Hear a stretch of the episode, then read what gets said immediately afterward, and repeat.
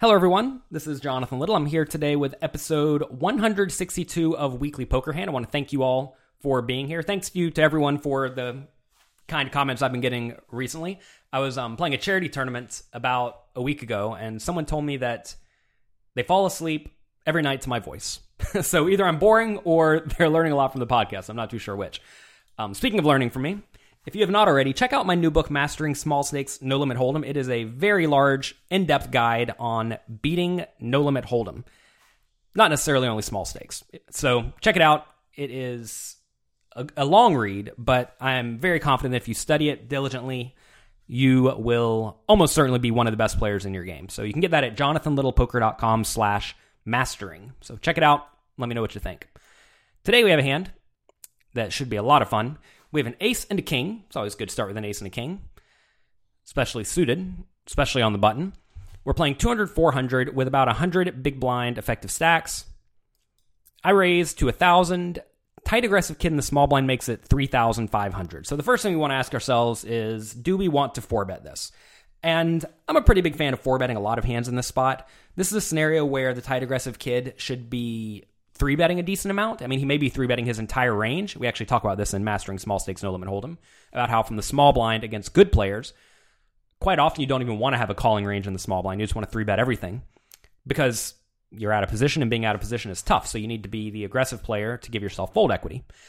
Um, so if my opponent's three betting a lot, that should make me want to four bet a lot. So if I'm going to four bet with a lot of hands like seven four suited, for example, or eight six suited, if I want to be three betting with a lot of bluffing type hands, then I need to also three bet with a decent amount of value hands so that I'm not just bluffing way too often. Assuming we're trying to be balanced, which may or may not be the case, but it probably is against a tight aggressive kid. So in this scenario, I'm definitely going to four bet this. I'm always going to be four betting here with probably queens and better and ace king almost every time. And quite possibly with ace queen, quite possibly with jacks and tens, depending on how many bluffs I want to have. As you want to bluff more, with more hands. You also want to make sure you're value betting more, assuming you're trying to not be too exploitable by your opponent, just realizing, oh, this guy's bluffing a lot, so I can go all in. So anyway, I'm going to re-raise. I'm going to make it about 7,500 here most of the time. I do 7,600, and that seems great. All right, flop comes 5, 3, 2, all diamonds. this is an interesting spot. Normally, you can bet the ace king here and just be fine playing for most of the money if there is no flush draw on the board, or if there is a if there's not three to a flush on the board. Here, yet it's important to understand we could just be against you know seven six of diamonds and and be dead, right?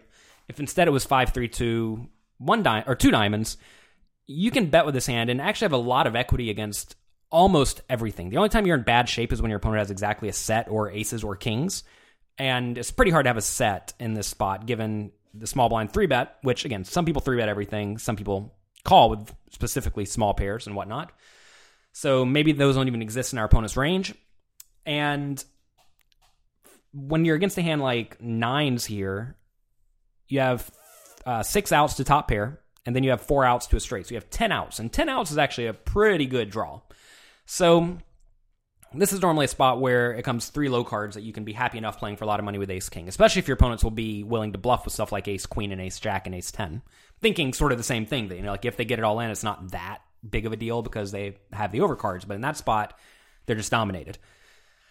Okay, so anyway, on this board, when there are three diamonds, I think you actually have to be much more cautious. And that's just because if your opponent has any diamond, he's never folding to a bet. And now, if we get raised, we have to fold. We can't really play for all the money anymore because now we could just be stone dead. And if our opponent does have a hand like Ace of Diamonds, Jack of Clubs, he's not making a horrible mistake by getting it all in.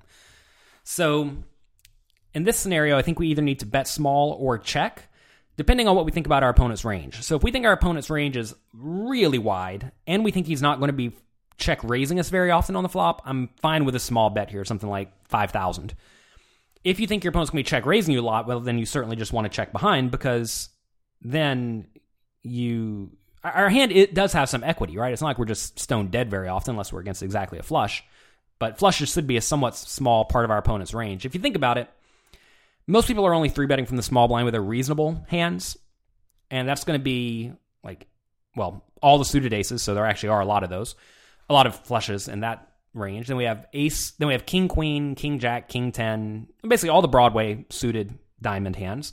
And then we have some of the suited connectors, but it's not like it's every possible suited hand. Um, so anyway, this is a spot where I'm usually just going to check, and we're probably going to call on a decent amount of turns, depending on how the action goes. If our opponent bets, if our opponent checks the turn, we're probably just going to keep checking. All right. On the turn, we get the ace. Our opponent bets 8,000. So this is a dicey spot because, well, first off, you want to ask yourself, why would my opponent bet on an ace given when I check back the flop, I should have a lot of aces? I really should have a lot of aces here. So if I have a lot of aces, why is my opponent betting? Well, it's because he's not afraid of the ace. and if he's not afraid of the ace, then this is my, my hand's not nearly as strong as it appears, right? Um, you want to ask yourself, does your opponent have very many fours in their range? Probably not, right? Most people don't three bet with hands containing a four. So four is somewhat unlikely. But again, all the flushes are available. And um, it's tough to know if your opponent will bet with a hand like King of Diamonds, Queen of Spades. Some people will, some people won't. Uh, this is a cool spot, though, if you think about it from the opponent's point of view, because he's really should not get raised on this turn very often at all. So that's just because I probably don't have very many flushes. And if I do have a flush, I'm not going to raise him because I want to keep the opponent betting because he's drawing almost dead going to the river, right? So my opponent can bet this turn a lot and not fear being raised at all. So it's a pretty nice spot to consider betting with some of your draws. Whereas in other spots, you have to be a little bit more cautious with your draws because if you bet and get raised, you may have to fold, and you certainly don't want to fold. Uh, good draw. So cool spot. I, I, think I need to call here though. If, if I'm folding this hand, I'm folding pretty much everything besides hands with a diamond. You know, maybe I have enough hands containing a diamond to justify folding this immediately. you got to think what is the bottom of your range, right? And if I'm checking back the flop with hands like jacks, which I may or may not do, then clearly those hands are going to be nearly the bottom of our range, right? But if I'm betting all of my overpairs on the flop, then those don't exist in my range. So what is the bottom of my range going to the turn? Well, it's these weird top pair hands. And I'm not going to say we should ever fold this, but I think it's a lot closer than it may appear just because this is a card our opponent really should not bet very often unless they have a draw or a strong made hand. And we actually are not in great shape against the strong made hands. So we have a bluff catcher, but I think it may actually be a lot weaker than it appears, just because we could be against a flush and we could be against a four.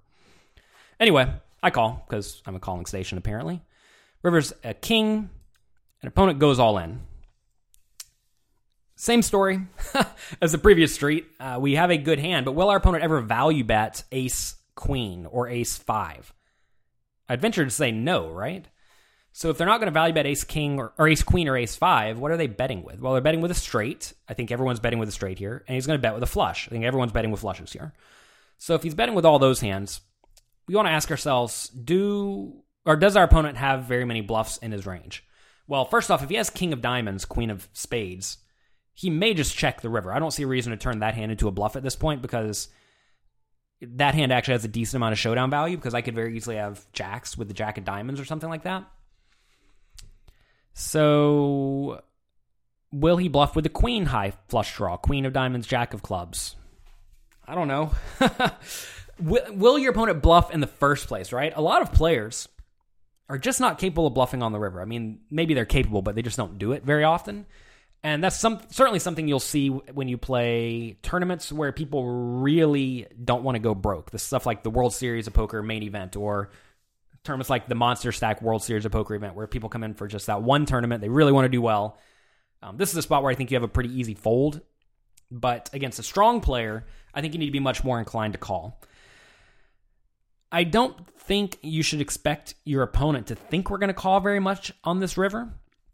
Just because if you think about our range, it should be some aces like ace king and ace queen. Ace queen's certainly unhappy. Um, it should be hands like maybe pocket jacks with a jack of diamonds. That's also really unhappy. So I can't call that often here. So I don't know. It's a weird weird spot where I understand that I can't call very often here, or I should not be calling very often here. But at the same time, it's also a spot where I don't think my opponent's just going to mindlessly bluff off his stack. So if my opponent's range should be strong, clearly I need a very strong hand to call. and I don't think ace king is quite it. But gosh, I hate folding. Let's see what I do. All right, I do call because, like I said, I hate folding. And he had the king, queen of diamonds, so just flop me dead. And I think my opponent played his hand well. Think about how this hand went down, right? I raised pre-flop, he three bet. Like I said, he's probably three betting his whole range, so this is fine. He has to call the four bet. This hand's way too good if he's three betting his whole range to fold before the flop. Flop the nuts, check, check. I say the nuts. It's the effective nuts. I understand that it's not the actual nuts.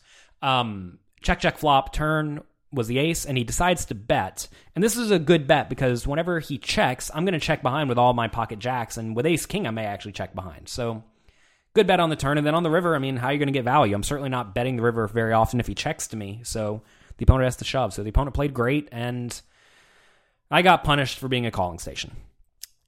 So that's going to be it for this episode of Weekly Poker Hand. I hope you enjoyed it. Again, check out Mastering Small Stakes No Limit Hold'em. You can get it at jonathanlittlepoker.com slash mastering. Um, let me know what you think. Leave a review for it. And also, if you have time, leave a review for this podcast on iTunes if you listen to it there, or if you don't listen to it there, leave a review anyway, because th- that helps more people find this podcast. It takes a decent amount of time, even though I know they're kind of short, but there is one every week. And it would be nice to get high up in the poker rankings. So please do that for me. I appreciate it. And I will talk to you all next week.